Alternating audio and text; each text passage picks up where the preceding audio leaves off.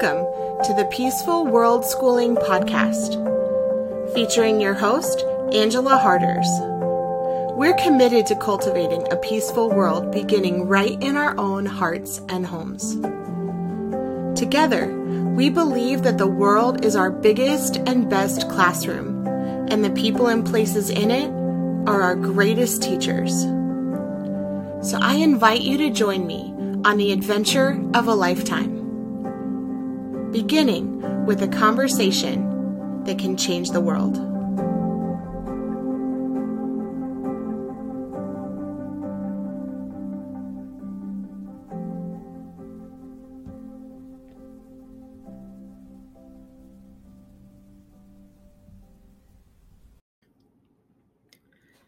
Today's episode of the Peaceful World Schooling podcast is brought to you by the book Tales of a Toxic Teacher Exposing the Cycles of Abuse Within Our Schools, written by Angela Harders.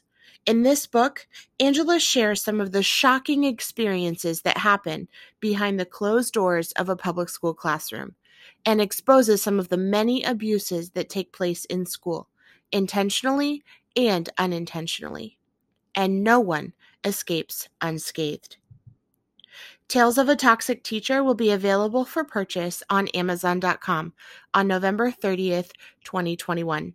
You may also purchase signed copies from Angela's website, www.peacefulworldschoolers.com.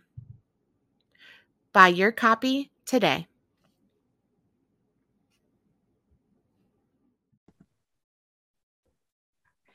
Hello, and welcome to the Peaceful World Schooling Podcast, where we are committed to cultivating a peaceful world beginning right in our own hearts and homes.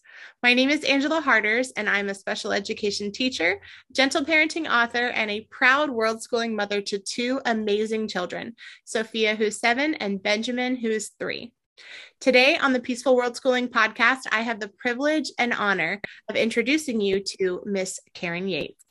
Thank you so much for joining us today as we have a conversation that can change the world. Uh, thank you so much for having me, Angela. I'm excited to be here and share with you. And we are so excited to have you. Um, as we get started, would you mind sharing a little bit about yourself, your family, and your story? Sure, absolutely. So I have two children.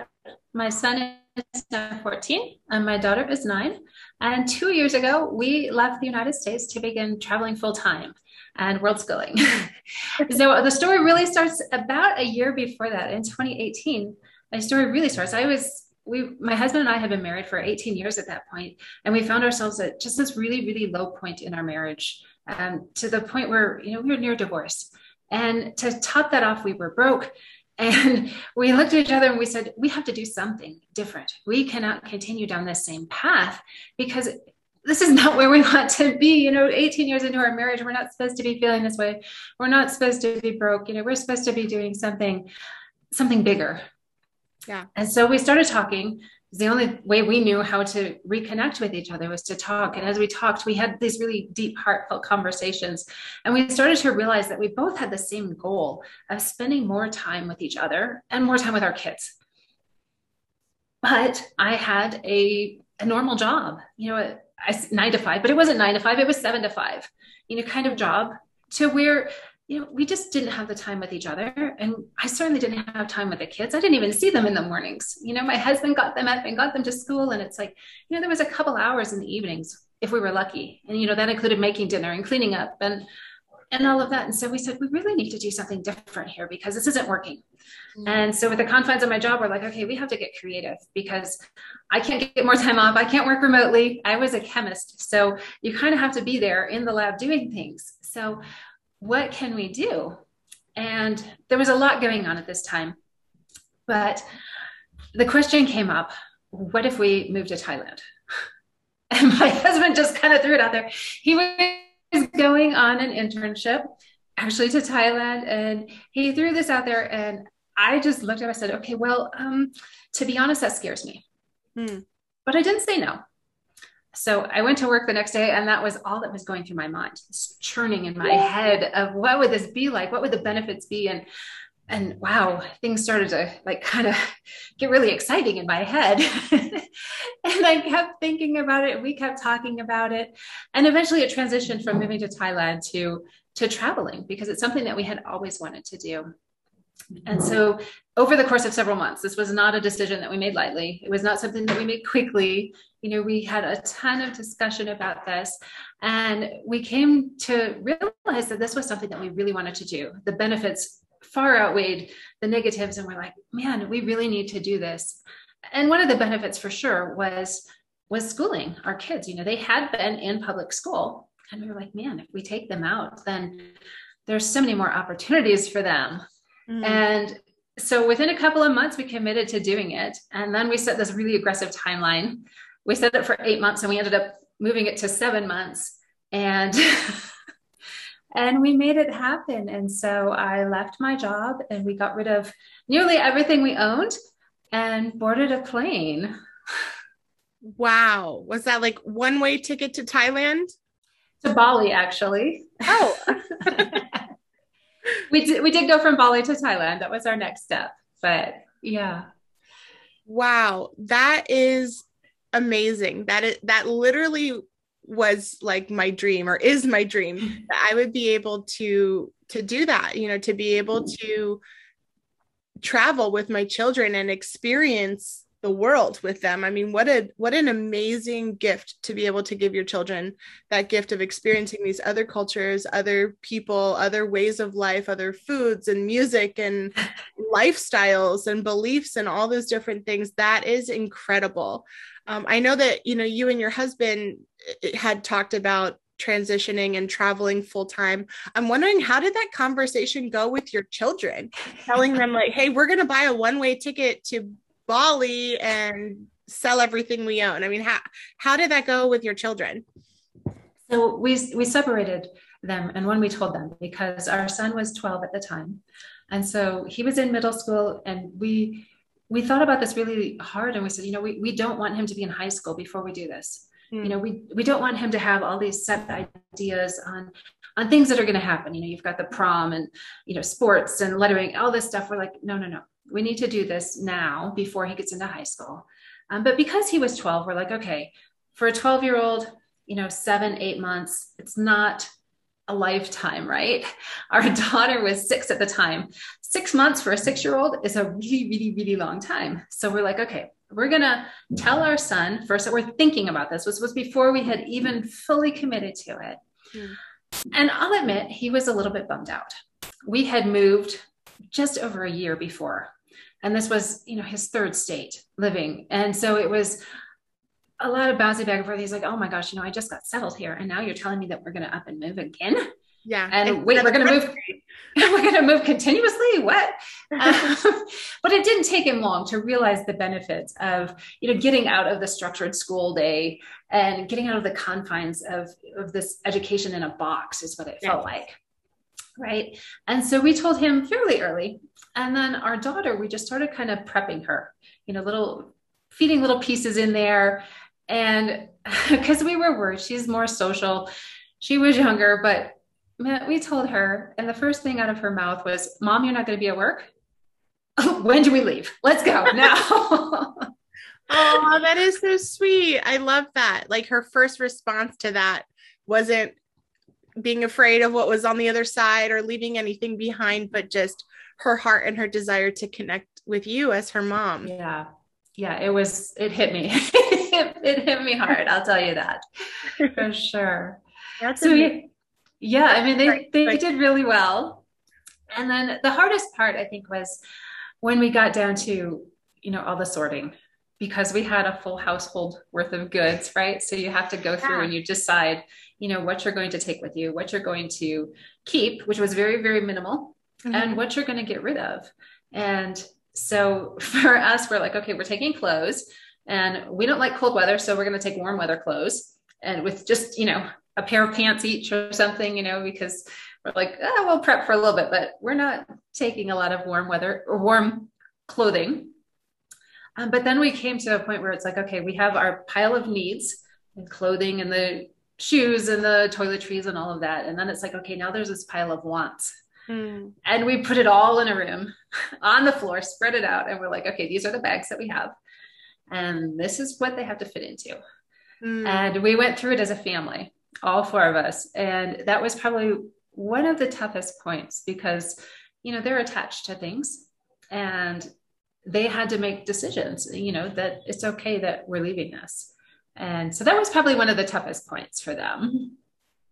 I can't imagine, you know, processing that, you know, and you're right. Like we do, we get so attached to things. And even, you know, for me, moving from one state to another state and having to leave some things behind, it was challenging. I mean, I can't even imagine what that must have been like for them to literally be willing to leave everything behind and just having to choose those few things that they really really loved right and even beyond that because we weren't you know we have a small storage unit for some some heirlooms some memories some mm. know, decorations that are very very important to us. And so we told them okay you get each you each get one box for your bedroom of special things from your bedroom and you get one box for the playroom you know where all of their toys and activities were. And we were strict. We're like you're getting one box there each because we we knew that you know my our son would want to put like every single lego he ever owned into storage. And it's like we're not planning on coming back for a long time these legos are not going to mean the same to you mm. when you're you know multiple years older yeah. than they do now yeah so when you guys first set out for Bali, how I mean, were you planning to do that indefinitely or did you have like a specific time frame of of staying there? So for Bali, we knew we were only going to be there about 6 weeks. And that it really set our time frame there because there was this incredible family adventure summit that was being held there. And it was for traveling families that World School and um, it was just the most incredible, incredible event. So we got to meet all of these families that actually do this and interact with them. The kids got to meet other kids that travel, and it was the best experience. So we planned to be there for that. And then because my husband had gone to Thailand, he had a definite plan for us to get there and see a lantern festival that he had experienced the year before, mm. which was so beautiful. So we planned six weeks in Bali and two months in Thailand. And after that, we said, okay, we're just going to we're going to roll with it after that. We're not going to be meticulous in planning. We're just going to get to Thailand. We'll have two months and we'll figure out where we're going next. Okay, I I feel like I have a million questions in my mind that I want to ask you. Um so many different things. So first of all, I guess my my big question is, you know, a lot of families when they're planning to go on a vacation or go on a trip, I mean, they really have to budget and save and figure out those finances and and plan, you know, their hotel and where they're going to stay and all these other things. And I'm just wondering, like, how on earth did you manage your finances to be able to travel full time? I mean, you you said you had left your job. Is that correct? Right. How did yes. you how did you do this financially? So that it's actually what developed into our business because this became we realized what we had accomplished and we're like we have to share this with people. And so for us it really became this really goal focused process where we said, you know what, this is our goal. We want to travel. We want to do this. And we had purchased tickets for the summit. and we're like, we're going to be here at this summit. Mm. And so we just set about analyzing really everything that we were spending and making decisions based on is this really helping us toward our goal mm. or can we cut this out? And so for us, one of the big decisions that we made that was not an easy decision was we had two vehicles.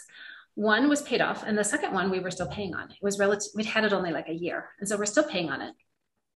And I was driving the second vehicle, driving it to work, which was, you know, 10 minutes away, letting it sit in the parking lot for the entire day, driving it home where it sat in the driveway. Mm. And we looked at this and we said, you know what, this vehicle is costing us a lot of money because not only do we have, you know, the monthly payment on it, we've got the gas, we've got the insurance, we've got, you know, the maintenance and all of that. And so it's like, what if we got rid of that vehicle? Mm-hmm. And so for me, it was it was tough because this is the vehicle that I drove, and so it meant independence to me, right? Yeah. Transitioning to one vehicle, which we had done before, we had been a one vehicle family before. It's not unheard of, but it meant that you know I had to wait sometimes. And you know, I had to coordinate schedules and make sure that I'm at work before, you know, with enough time for my husband to get the other the kids off to school and all of that. But we made this decision. We looked at it, we said, man, if we get rid of this vehicle, we can put a lot of money towards our goal of traveling. Yeah. And so we really did that with every decision. You know, are we going out to eat? Okay. We still went out to eat. We still enjoyed life. And that, in that, in that time frame, we still enjoyed life, but we would make decisions, you know, okay, we're going to go out to eat, but you know, maybe we're going to go to Chipotle rather than to, you know, this nicer restaurant that we would normally go to. Mm-hmm. And just kind of looking at every single decision that we made with our finances and really deciding is it really what we, is this really what we want to spend our money on or would we rather put it towards our travel fund mm. and so by going by going through that and doing that it was amazing how much money we found every month to really put into that fund yeah, that's brilliant. I love that you said that, you know, like you didn't deprive yourself of things that you love, like you still enjoyed your life, but but that you were able to really think about the future and what your financial goals were and to be able to have that be that driving factor behind how you make your decisions today and i um, my parents actually are financial advisors uh, financial planners and so that's been something that my dad has taught me my whole life of just that importance of of having financial goals and then making choices that are aligned with those goals while at the same time balancing you know that desire to still have fun and still you know have money to be able to do the things that you love and that you enjoy now. But but having that goal in mind and working towards that and making choices that align with that is so important. And um, I, I, mean that's just incredible that you guys were able to to do that together as a family and and to do that in seven months. I mean that's, yeah. that's incredible Right. And we got the kids involved with it too. I mean, they were fully on board with it. And so, you know, we would go out to restaurants, they would like to order lemonade. It was kind of a treat that they didn't get at home. Uh-huh. And and we started doing it. It's like, okay, well, if you just drink water, if you have water to drink at the restaurant, then we'll take and we'll deposit that money into our travel fund. And so we would pull out a phone. We had an app and we'd say, okay, we're going to transfer, you know, the $10 that, you know, we didn't spend on drinks for dinner for the four of us. We're going to transfer that into this fund. And so they got on board with it too, because then they're like, oh, wow, we're helping to contribute toward this goal of traveling that we want to do. That's awesome. So you had a separate like account specifically for saving for traveling? Absolutely. Okay that's that's really really smart. And then when you guys finally did make that jump um, i guess your husband was still working at that time correct? He was starting to find online work remote work. That's why he'd okay. gone to thailand in the first place. And uh-huh. so we we started a business and we were doing okay with that. And then we we realized that you know because of our own transformation within our relationship as well as with our money we're like we really have to share this with other people and really inspire people to go after their goals because one of the things we found is when we started sharing our, our story you know our plans with other people so many people were just uh, so um, excited that oh my gosh you guys are going after your dreams. That's incredible. Yeah. And it's like okay but you can do it too. And that's really where this passion came from. It's like everybody thinks i mean we thought we thought okay well we'll travel when we're retired. Yes and yeah. then we start we start thinking about it. It's like, okay, well, you have to hope that you know your finances are in good shape. You know that you haven't experienced job losses or whatnot. And 18 years into our marriage, you know, we were broke, so mm, maybe not the best. you know, two, you have to hope that you're in good health so mm-hmm. that you have the ability to travel. And and now you have to worry: is there a global pandemic going on? you know, things yeah. that you don't even have to think of, you don't think about before COVID. But then, you know, we thought about it. We're like, well, our kids are going to be grown up and we're still going to want to see our children, but they're going to have their own lives. And, you know, they're going to get married and have grandchildren, hopefully. And we're going to want to spend time with the grandchildren. So, how much time will we really spend traveling? Yeah. And you get down to it, and it's like, you're, it's, it doesn't work out for, in our minds, you know, it didn't work out that, that that should be the goal. And so, we've seen so many people that have these dreams that say, I want to do this, but then something just prevents them. There's you know mm. fear or oh i don't have the money or whatever it is. And we're like you know what? You can find ways. Yeah. And so Absolutely. that became our business. That's incredible. And and um, I, am going to make sure that i include the links for your business in the show notes so that anyone who wants to get a part um, you know be a part of that work that you're doing and to be able to have your support as they're reaching their goals um, they'll be able to have access to to those resources because that sounds like an amazing opportunity for families that are looking to live outside the box um, to be able to benefit from your your wisdom and your knowledge and your experience um, as they start their own journey um, into yeah. world schooling or whatever that looks like for them. Thank you so much for that, Angela. And yeah, it's true. If you want to travel, you know, whether you want to travel full time or you want to just travel more, or you just have other goals that you want to accomplish. I mean, that's really what it's all about. That you have this dream that you want to go after, and you're you're not sure how to make it happen. And we're here to say, you know, it can happen. And I love that that your message isn't just that your goals can happen, but that you don't have to wait for them to happen. You know, absolutely. Um, and you're right. I mean, most people we're we're taught to plan for retirement as you mentioned that you know you got to work all this time while you're younger and then once you retire then that's when you can do all these dreams that you have. But, but you're right you know when you're 60 65 70 years old it, there are a lot of people that aren't able to do those things because of job losses like you mentioned or their health is has changes in their health or um, you know i mean a wide variety of reasons why people at retirement age aren't pursuing their dreams or their passions. And it's like why why wait? You know if i have this dream and i have this desire that i want to do now why not just go for it and set that goal and work hard to reach it? Absolutely. I mean one of the things i like to say is life does not start at retirement. Mm, yeah. Yeah. really it doesn't start then you know there's so much that you can do beforehand. And maybe you know maybe you have to do things a little differently. Think a little bit outside the box and um, That's what we're here for. yes, I love that. Thinking outside the box is definitely one of the the passions of my heart. Um, being being able to just really think and dream and live and learn outside of this educational box that you mentioned. It's a phrase I use all the time. Eh, you know, as a public school teacher, we literally keep kids in a box, a physical box and a mental box, an emotional box. I mean, we keep kids in this box and and it's it's time. It is time for us to break out of these boxes that we've tried to fit our children into.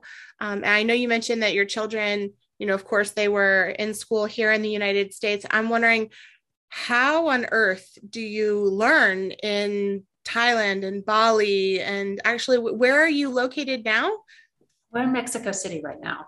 Okay so Mex- mexico like how do how do they learn um, in all these different countries. Tell me about their educational environment. Right. So we switched really predominantly to online learning because we don't speak okay let's be real we don't speak any other language besides english and the, the kids and i are trying we're attempting to learn spanish while we're here um, it's been a life it's been a long time goal for myself anyways so it's it's a good time but we don't speak the language in order to send them to school and there are there are opportunities uh, in some places to go to international schools where they speak English. Hmm. But we just elected, you know what, if we're going to embrace this lifestyle, then we should embrace really educating our kids as we see best fit. Mm-hmm. And so my husband had training. Um, he was, he has a degree in, I can't speak here, elementary education. So he had a degree in that, um, worked for a couple years before he got laid off due to job cuts. Um, but we just decided, you know what, we really need to embrace their their strengths, their interests. And, you know, we're going to hit on all of the the fundamentals, you know, the math and the English and um, the writing. We're going to do all of that, but then we're going to let them explore some of their own passions. And so our son is like this. He's a computer nerd. That's the nicest thing. He loves coding. I mean, he was reading this like, I don't know, 350 page book on coding before we left the States when he was 12. Wow. And I'm like, there's something wrong. But no, not really. It's just that that is his passion and his passion does not align with mine. But it's fine. It doesn't matter that, you know, we have the same ideas, right? Like he wants to explore coding. And so because he's not stuck in this, you know, seven to four box of going to school or whatever it is, you know he gets to explore that passion. And so he's he's actually taken some courses from harvard online computer coding courses you know as a 13 and 14 year old. And it's like he wouldn't wow. have that opportunity had we been you know where we were going to public school and all of that. Mm. and so our daughter she's much more artistic. So we encourage her to take some art classes online. You know she's had art classes with her grandma over zoom and just to explore that. And so she's she does all of her schooling you know in a in a heartbeat. And she's like okay i love to read and i love to do art. And so she gets to spend her time more much more of her time doing things that she loves rather than you know stuck at this pace that um, was you know fundamentally too slow for her. Mm-hmm. that's incredible. And so your son is he, he's 14 now? Yes Okay. And so you guys kind of have this, you know, blend, I guess, of online learning. I love that he's able to really seek out the classes that support the things that he's passionate in. Um, is he wanting to pursue a career in coding or, or something like that? Potentially. Potentially. We're, we're, we're working on that. You know, he's 14, so he has a little bit of time yet to, to get things you know, to get an idea of where he really wants to go. But he definitely, I mean, he loves it. That's what he spends his free time doing is coding things. And, you know, he shows us this. And my husband and I just kind of look at each other and we're like, Huh? What are you talking about here? It's, it's neither like one of language. It is like absolutely, like and and it's not just one language that he does. You know, he's got like five of them under his belt now, and it's like, okay, you yeah, that's great. That's great, Trevor. Um, I don't know what you're saying, but I'm sure it's it's good. that's wonderful, and and you guys seem like you've been very supportive in both of your children and helping them find those resources to to learn what they love, um, regardless of where they are in the world. Absolutely, um, absolutely. Uh, uh, so, go ahead. Sorry. I was say, so when we were in Vietnam, you know, it was a little bit more difficult because we're literally like opposite time zones. And so, you know, scheduling calls with grandma who was, you know, in Las Vegas and we were in Vietnam, you know, to do the Zoom calls for for art was a little bit more challenging, but we made it work. We'd find a time that worked for both both families and we, you know, just set that up so that she could have that experience. Hmm. I'm wondering, um, what were some challenges that you all have faced as a world schooling family, and how did you overcome them? Sure. Um, there's definitely challenges, right? There's exciting things that you want to do that might cut into, you know, educational time.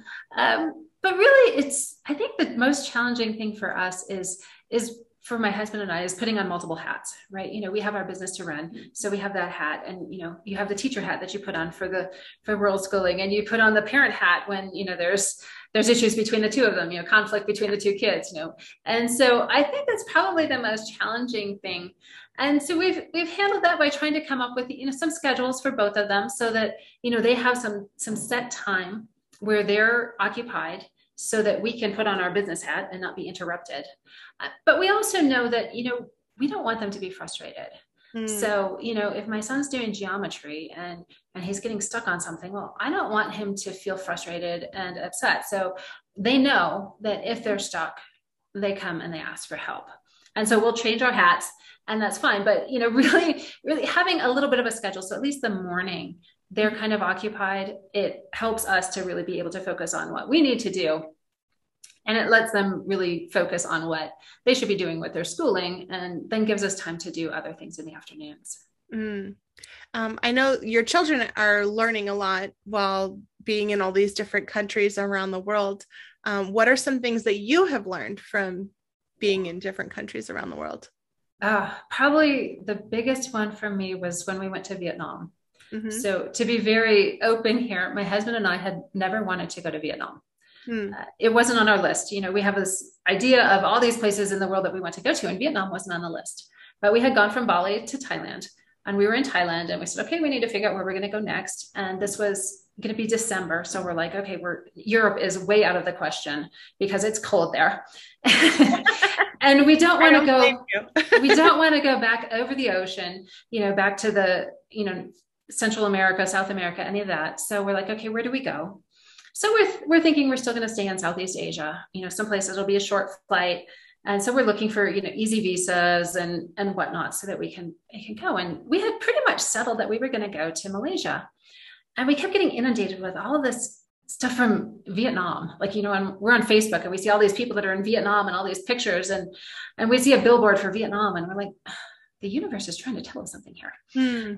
and so we started asking people. There were a lot of Western people in Thailand where we were and people that traveled. And so we're like, okay, where would you go? Would you go to Vietnam or would you go to Malaysia?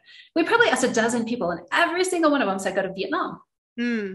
So we're like, okay, we'll go to Vietnam because the universe is trying to tell us something. So um, we went to Vietnam, but we had this preconceived notion that the Vietnamese people must be prejudiced against Americans hmm. because of the war, right? We came yeah. in, you know, we we bombed the hell out of them. You know, there was napalm, there's Agent Orange, there's I mean, there's still unexploded bombs in the wilderness of Vietnam 50 wow. years after the war ended. Wow, right? that's so crazy. It's insane, right? So they clearly they must, you know, have negative feelings toward Americans, right? I mean, we prepped our kids about this. We watched a documentary about the Vietnam War yeah. before we went there. And, and we even joked, oh, maybe we'll say that we're from Canada because nobody hates Canadians. we could pass for Canadians. and, but we went there with this preconceived notion that they, you know, there might be negative feelings towards us. Mm. And what we found was absolutely the opposite. Like we were embraced everywhere we went in Vietnam. I mean, strangers, literal strangers, people that, you know, were walking by their place and they were like, come in, come in, come in, you know, gesturing for us to come in and, and have a drink with them and share food with us. Mm. And we're like, what is going on here? Like, this is something like we had never experienced in the States. Wow. And we started asking people because we're like, why is this? You know, why?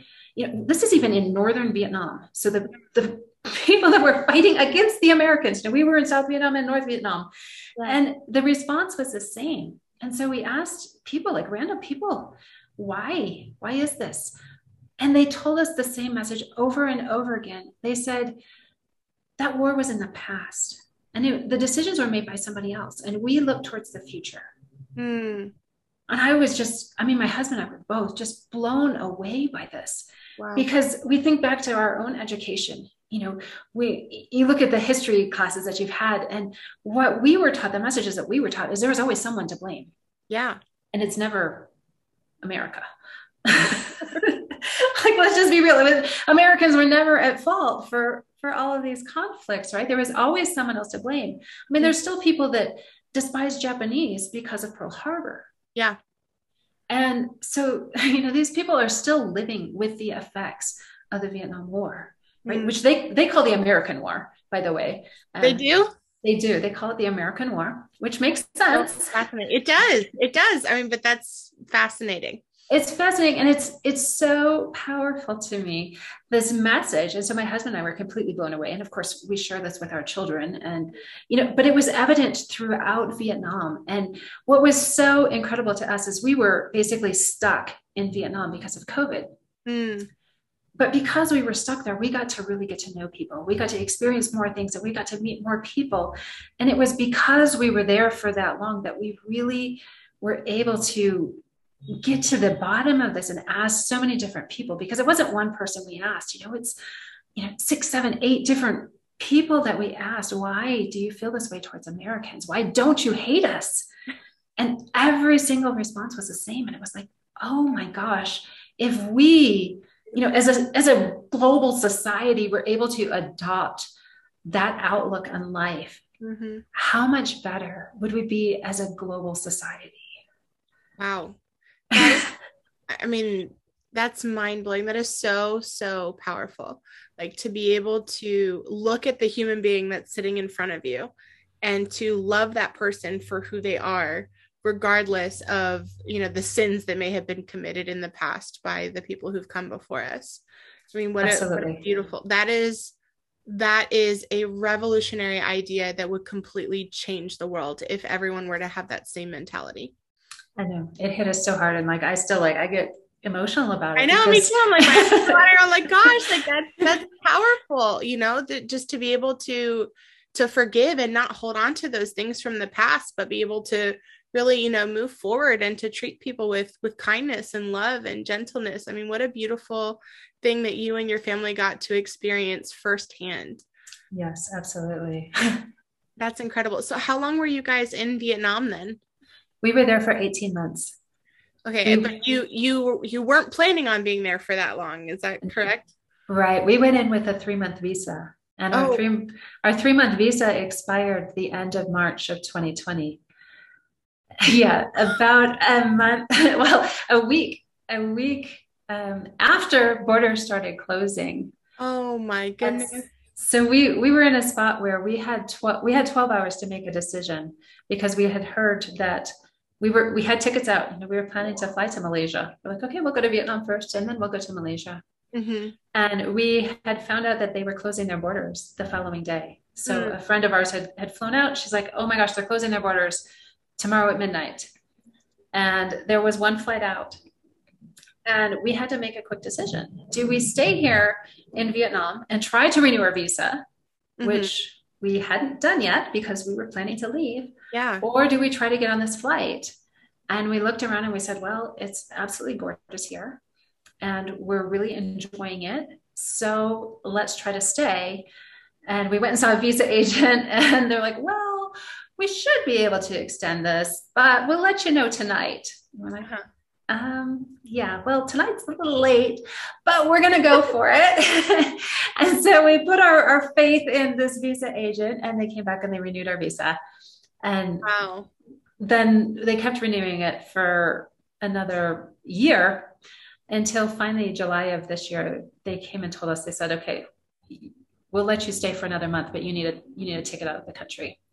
Mm-hmm. They'd had a change in the government and, you know, policies were changing and they were, you know, getting, having some foreigners leave. And mm-hmm. so we left and it turned out it was, it was actually the right timing for us.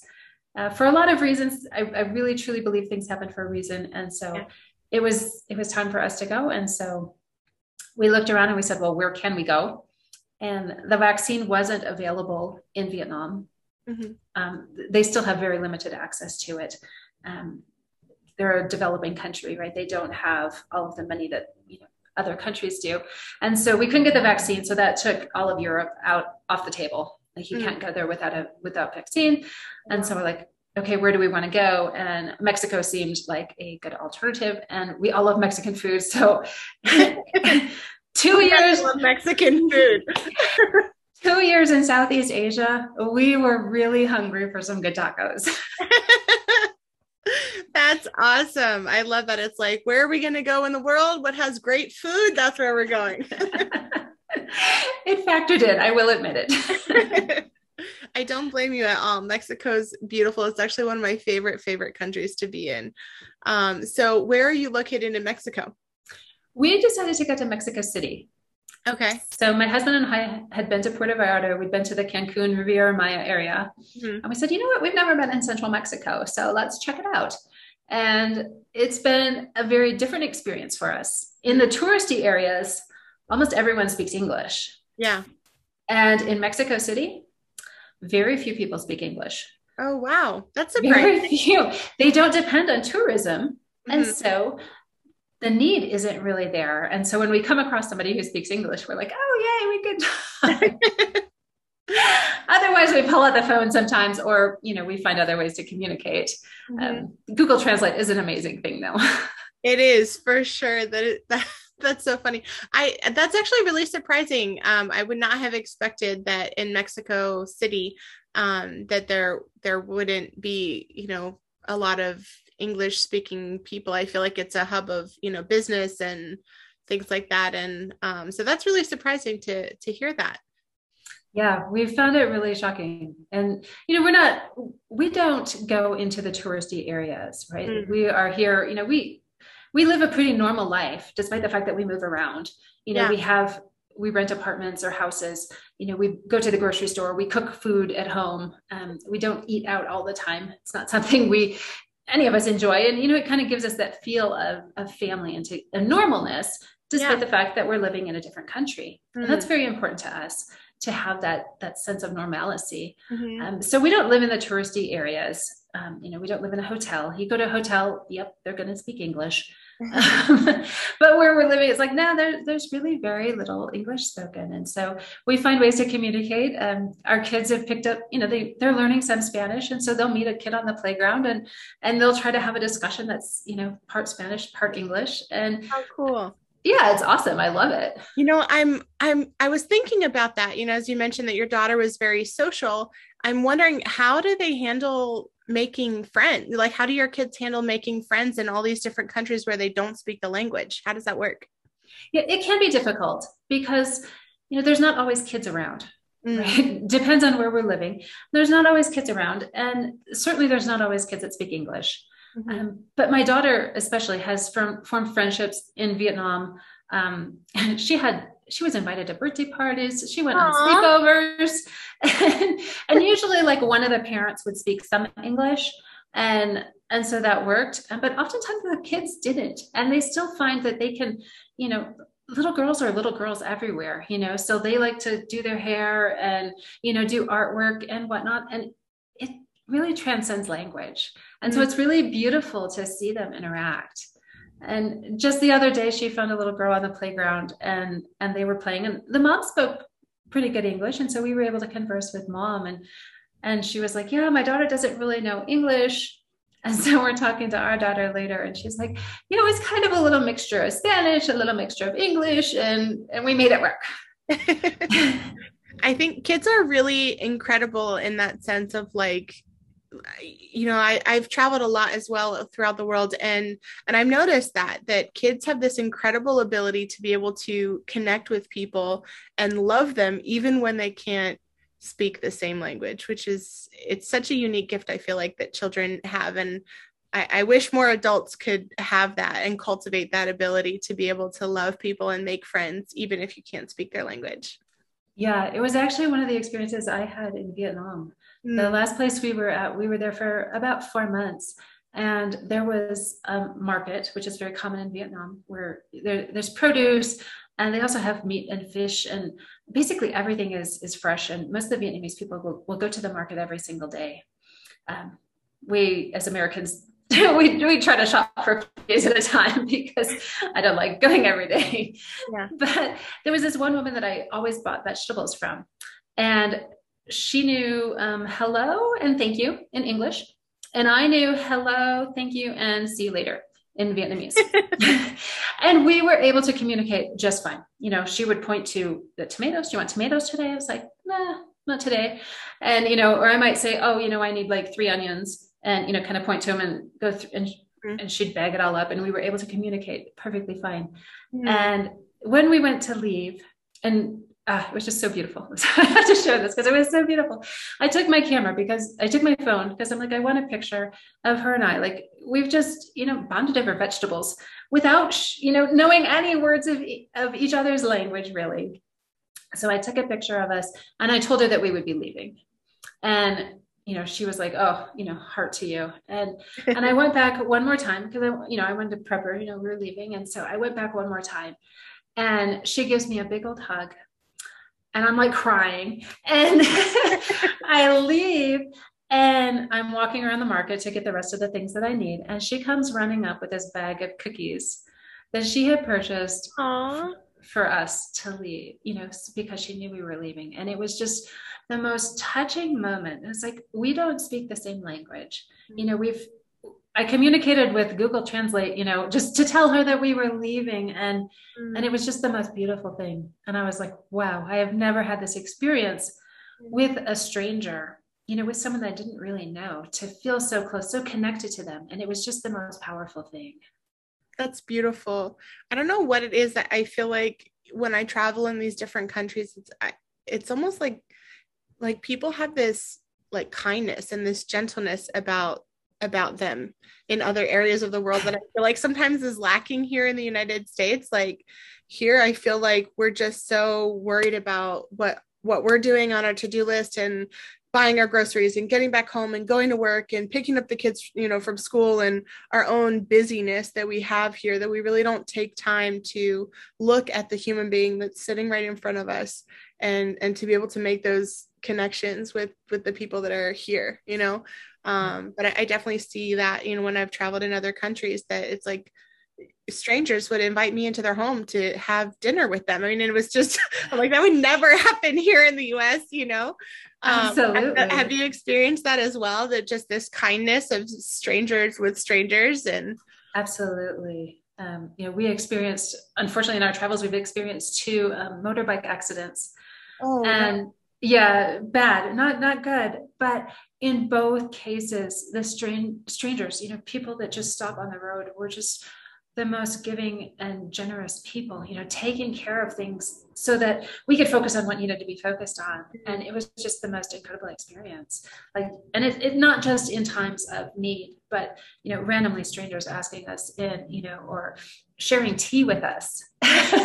Just randomly like oh here have some tea with me and my family. And it's like Aww. well this just doesn't happen you know this is this is a new experience and it's so yeah. incredible to to really experience that and and get out of um, kind of this bubble that people live in i feel in the united states yeah what are some other differences that you've observed um, being in these other countries compared to life here in America?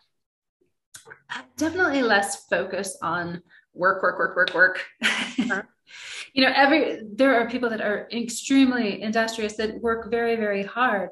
But I feel that certainly in Southeast Asia, where we spent most of our time, that there's more of a focus on family hmm. and more of a focus on you know people around them and less of a focus on I have to do you know this this list of things to do and and so that connection does happen because the list isn't there. You know that's not the priority. The priority is not the list. And and that's really been um, enlightening to me. Mm, that's fascinating. That's really cool. Um gosh i just i feel like you have truly open up the world to your your children and to your family and even for yourself. You know giving yourself that gift of being able to travel and meet meet all these different people and experience all these different places and things and you know now you guys are in Mexico City i'm wondering what's next for you well we're excited because uh, day of the dead is coming up here at the end ah, of October. So perfect time to be in Mexico. Did you plan uh, that on purpose? no, we didn't, but we're like, okay, Day of the Dead. Like we have to experience this. This this is uh-huh. something absolutely new. And Christmas. Christmas in Mexico is like nothing else I feel like you could ever experience. They're they go all out. Okay, well, we will, we are still planning to be here for Christmas, but the thing we want to do in between is um, go see the monarch migration oh, because okay. all of the monarch butterflies come back to Mexico to mate and lay their eggs and whatnot. And so they're supposed to be just like, I mean, I read about this long before we came to Mexico and I was like, oh my gosh, that would be so incredible to see all these butterflies one day. Uh-huh. And then it's like, oh, wait, we can do that like yeah. let's go do that and so they usually go up in the mountains and stuff and so it's about there's a place about an hour from mexico city mm-hmm. and we're like okay we have to go see the butterflies because who wouldn't love to see just like millions of monarch butterflies. That's so funny that you say that because when i was teaching in an elementary school that was actually one of the topics that we had to study as a part of our curriculum was learning about you know the path of the monarch butterflies and how they fly you know south and then they come back and they go in this cycle and how they know like where they're going and just the mystery of that you know how they know where to go and where to find their way back and find their way home um, and you know we learned about that in school but I mean, what a what an amazing gift to be able to not just read about it in a book or learn about it from a textbook or do a worksheet about it, but to take your children there and have them see this with their own eyes and, and experience it for themselves. And I truly believe that is that is the heart of world schooling.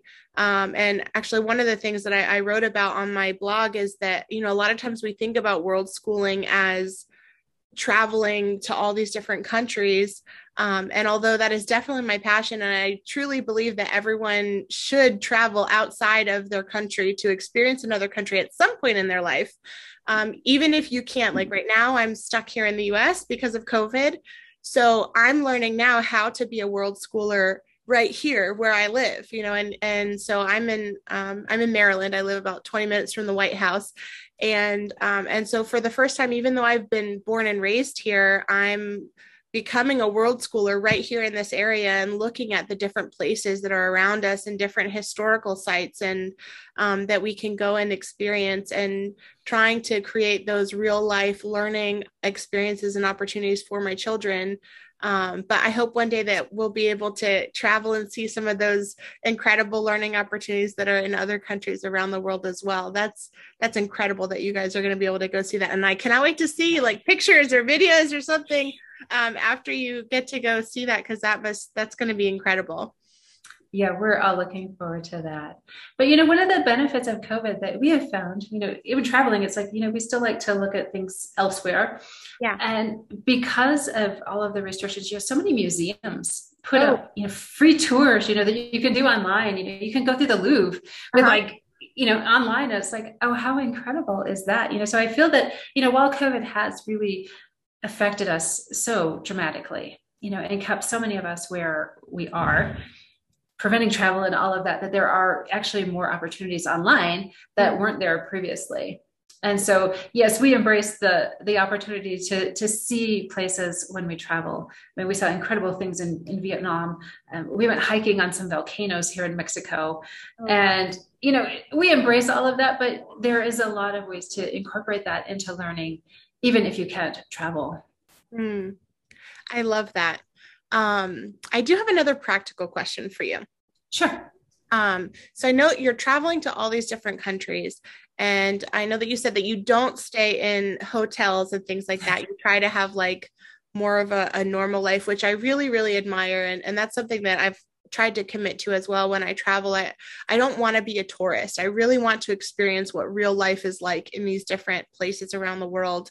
Um, but I'm wondering, how do you do that logistically? Like, are you staying in Airbnbs or how do you find housing when you don't have like a permanent place to to stay. Do you know what I mean? Absolutely. So typically we when we go someplace new, we'll get there and we'll book a, a hotel or an Airbnb or you know something for a couple of nights. Mm-hmm. And from there, we we hit the we we hit the road hard when we when we land someplace new. We're like, okay, we need to find some place to stay. Hmm. And so we'll explore a variety of options. Sometimes it's Airbnb. There's Booking.com that works better in Asia. Mm-hmm. Um, there's different sites like that. Other times it's finding um, in in Vietnam we had the best luck with finding like rental agents. So mm-hmm. they're they're kind of like real estate agents, but they work in the rental market. And so you know we would find hook up with someone that does that who speaks English, which was very important to us. It is And, and you know they take us around and show us several different places and it's like okay this is this is a good place and then we would you know negotiate with the owners and you know do a lease and everything and so um, you know two to three month lease was was fairly typical and we go from there and so we'd always try to find some place that you know we could feel like we were still we still have our home even though we don't have a home we yeah. still create our own space that is that feels comfortable to us yeah yeah, I love that. Um, and again, another logistical question about how much would you say it costs? Like, if a family is interested in doing this kind of traveling long term or traveling indefinitely, or for even not indefinitely, but even for just an extended period of time, like two to three months, like you mentioned, how much does it cost to rent a place in these other countries for that short term lease? Right. So it definitely varies country to country. Mm-hmm. So when we were in uh, Vietnam, we found places that were uh, a third of what we would be paying in the US. What? For, yeah. Like, like, can you give us like a dollar amount just to have? Sure. So the one place we were renting, which was literally a block from the beach, it was four hundred dollars a month for a four bedroom house with a yard on the side, wash machine, kitchen, everything. $400 a month to stay mm-hmm. in a four bedroom house on the beach, well, yeah. almost on the beach. Yeah, a block away from one of the most beautiful beaches I have ever seen. Um, wow. That's incredible. So, I mean, even just having that in your mind, you know, if someone's looking to travel, it's it's I think finances are, are a big factor in why people are like, oh my gosh, I could never do that. You know, I, I would never be able to afford to live abroad or travel abroad or, you know, things like that. Right. But, I mean, gosh, for $400 a month, that's, that's incredible. That's incredible. Yeah. And so it's really surprising when you start looking at cost of living, you know, you have to choose your countries. I'll admit that. Like if you're trying to go to Paris, um, you're going to pay American prices, mm. right? If not more, because you know you're coming in as a part-time resident, right? So you're looking to rent someplace for short term. They charge you more. Let's yeah. be real. Um, but if you choose your places, that you know aren't developing nations uh, cost of living is much much cheaper mm-hmm. and you know my husband went and did this internship you know before we ever left the states and it, he found out last minute it was in thailand and we both kind of said like oh my gosh we're never going to be able to afford you know we were broke how can we afford to send him to thailand right and you look on he looked online and he found like a round trip ticket from la to chiang mai thailand for like $330 or something. And so you can find deals actually that are not cost prohibitive. Even, you know, if the four of us were traveling, I mean, we ended up going to Bali and, you know, it cost us, I don't know, $500 a ticket or something, you know, which was more than we wanted to spend, but it's not as expensive and crazy expensive as people might think mm-hmm. to hmm. actually go and live abroad. And when you, you know, factor in food costs and whatnot, you can actually save money, a lot of money. And mm. you know, so for us doing it long term, it's like there's things that we don't own. You know, we don't have a car, so we don't pay for a car payment. We don't have insurance. We don't, you know, all of these things that are associated with a car. You just don't have that expense. Um, do you find that it's hard to get around without having a vehicle in these other countries, or? No, we find it really easy. We we tend to walk a lot. We're very active, so we you know a couple of miles is no big deal for us to walk. Mm-hmm. Um, we'll routinely do that, but we also we just do like Ubers uh-huh. and uh, or cabs, and you know it works just fine. Um, there's a lot of public transportation in Mexico City, and I will admit we have not um, used it predominantly because of COVID. You know, when you mm. see a bus packed full of people, you're like, oh, this makes me a little bit uncomfortable right now. So we've kind of avoided that, but it's definitely available. And yeah, we did buses and trains in Vietnam, and they were great experiences. And even speaking about COVID too, I'm really curious. Um, what what is it like? Like, what is COVID like in these other countries that you've seen? Um, how are they handling COVID? Oh my! Vietnam was the most amazing place. Uh-huh. So they have a population of 100 million, which is about one third the U.S mm-hmm. the US's population. And for almost a year, they had a grand total of 35 deaths. And that was it. 35 deaths. 35? 35. Total? Like, total. They had this completely different mindset. The Vietnamese government went in and they said, okay, you know what? We they were very pragmatic, pragmatic about it. And they said, man, if we get hit with this pandemic, we don't have the resources to care for our population. Mm-hmm. And so mm-hmm. like, we are going to keep it out. And so they were very strict. They locked down their borders, and it was even difficult for their own citizens to get back into the country. Oh, wow. So they locked it down. Anybody who came back in was quarantined automatically for 14 days. Mm-hmm. They did contact tracing. So anyone who happened to, you know, sometimes it gets out, you know, if it got out into the population, they locked down the city. So we were actually in the city that they locked down because somehow it got introduced into the hospitals. It was they still they never were able to track down how it happened, mm. um, but they locked down the city. And when I say lockdown, I mean lockdown. They shut down all restaurants. They shut down food delivery services. They shut down all public transportation. they said, okay, normally you go to the market every day. Well, for your entire family, you can go twice a week. And they gave tickets so that you could go to the market twice a week. Oh, wow. Um, the beach was shut down. You couldn't even walk on the road next to the beach. They said, no, you're not doing that. And they shut it down for what are we, what were we, four, or five weeks. And then they said, okay, there's no more COVID. And they opened everything back up slowly, not all at once, but they shut it down and they contained it. And they were able to do this so, so successfully. It was incredible to see this until the Delta variant got introduced. Hmm. And the Delta variant just spread so much quicker that they weren't able to ever get in front of it. And so now their death rate is their death toll is much, much higher. And it's it's very sad to see. And that's happened right as we were leaving, actually, that this Delta variant got introduced. And so they've been in lockdowns and um, really fighting it. And it's it's heartbreaking to see because they were so, so successful for so long. Mm. And then this variant that spreads faster is just kind of decimated there. Wow. What about Mexico? So Mexico, they're getting the vaccine now, and people are, are working through that process. But it's pretty much business as usual. And people, about 90, I'd say 90% of the people wear masks. Mm-hmm. Um, they don't always wear them correctly. but they have them.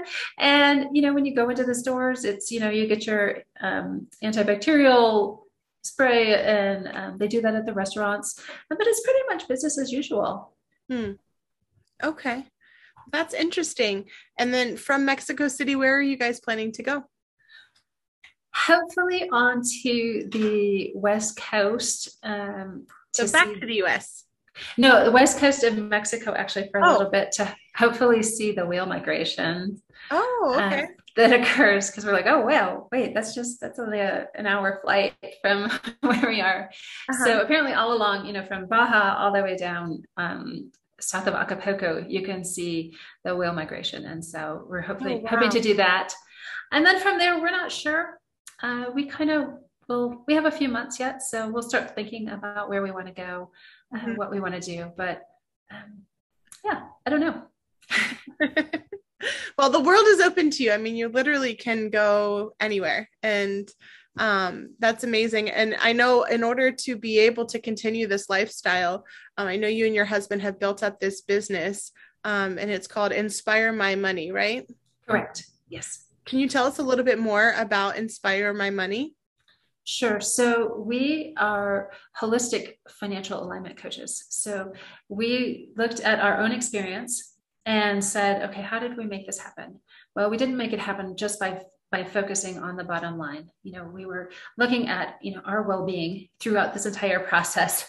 And we said, you know what, finances are kind of an integral part of every aspect of people's lives. Yeah. And so we said, we need to include this into what we teach, what we share with people, because it's not just about your financial goals. You know, going and traveling the world is not a financial goal. It's mm. really a life goal. This is what you want to do with your life. Yeah. And so we get really specific in 10 different areas of your life and have everyone look at what they want to do in those areas. So everything from health and wellness to career to to parenting to to um, lifelong learning. Really, all of these different categories we look at and we say, okay, what are your goals? And the other part that's really crucial to us is having both spouses, both partners be on the same page. Hmm. Because my husband had a lot of financial training. He was a financial advisor actually for a while. Oh, wonderful. Traded on Wall Street. So he had all this financial knowledge. And and yet in 2018 we were broke. Hmm. And so we looked at that. And there was there were a lot of factors that that that played into that. But one of the things that we realized was that we had never been working together towards the same goals. We might have had the same goal, but we were going on different paths to get there. And so we we realized that okay, we need to get people talking. Husband and wife need to be on the same page so that they actually reach that goal together and they can do it much more quickly. Yeah. And so that's really we three three foundational things. We find the goals. You know, what do you really want out of life?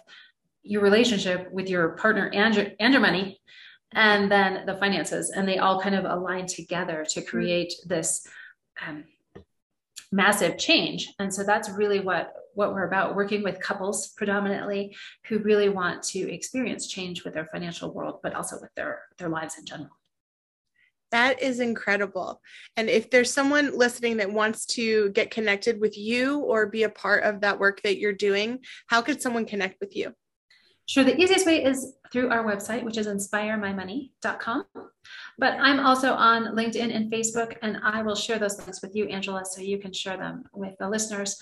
And I am always happy to connect with people on there and and share. I share lots of free information on how you can how you can get started with this, and um, really taking a different approach because so many financial coaches nowadays they focus on budgeting, mm-hmm. and we are the anti-budgeters. Uh, we, yes, we do not believe in budgeting. We have never been on a budget, never used a budget, and we see a lot of pitfalls with budgeting. And so mm. we have a completely different system where it's really making a positive impact, having a positive um, cycle where we see budgeting really creates a lot of negative feelings. Mm. And, you know, I can't do this because it's not in my budget. And yeah.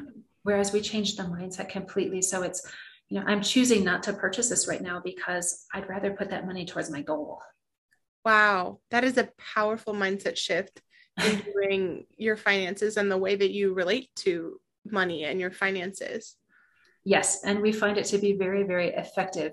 And it works much longer term than a budget because budgets people tend to go. Yourself.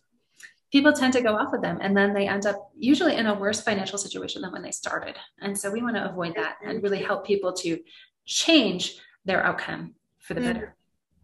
That's wonderful. Well, I'm so, so glad um, that I've had this opportunity to be able to talk with you and connect with you and hear a little bit about your world schooling journey and um, how that has been not only for you, but also for your children and your family. It has been an absolute pleasure having you on today. And I hope that one day I'll be able to see you somewhere out in the world. I would love that. I love meeting up with people that have that have a have a similar path. You know, um, yeah. it's, it's wonderful. Yeah, we we've actually been to several different uh, similar places. I actually I've been to Chiang Mai as well. Um, I spent two months in Chiang Mai, and um, I've been you know traveled in and around Mexico too. And so who knows? Maybe one day our our paths will be able to cross. That would be that would be really fun. But um, talking with you today has just been such a, a nice reminder for me of of these you know dreams and passions that i have had for such a long time to be able to to travel and experience the world and and to be able to share that with my children. And so i hope that one day um, i will be able to do that. And um, and i'm really excited that you and your husband and your children are able to do that today. Uh, well thank you so much angela. It's been a joy sharing with you and your audience thank you. And thank you so much to all of um, my listeners for being a part of this podcast today. I hope that this this episode was as much a blessing for you as it has been for me. Uh, remember that there are new episodes that are released every Tuesday, so make sure that you subscribe so you will not miss out on a single one. Um, if you would like to support me, please be sure to share this episode with your friends and family and consider donating at the links in the description, um, as well as checking out my website, www.peacefulworldschoolers.com. I hope that your day is as wonderful as you are, and I will see you next Tuesday.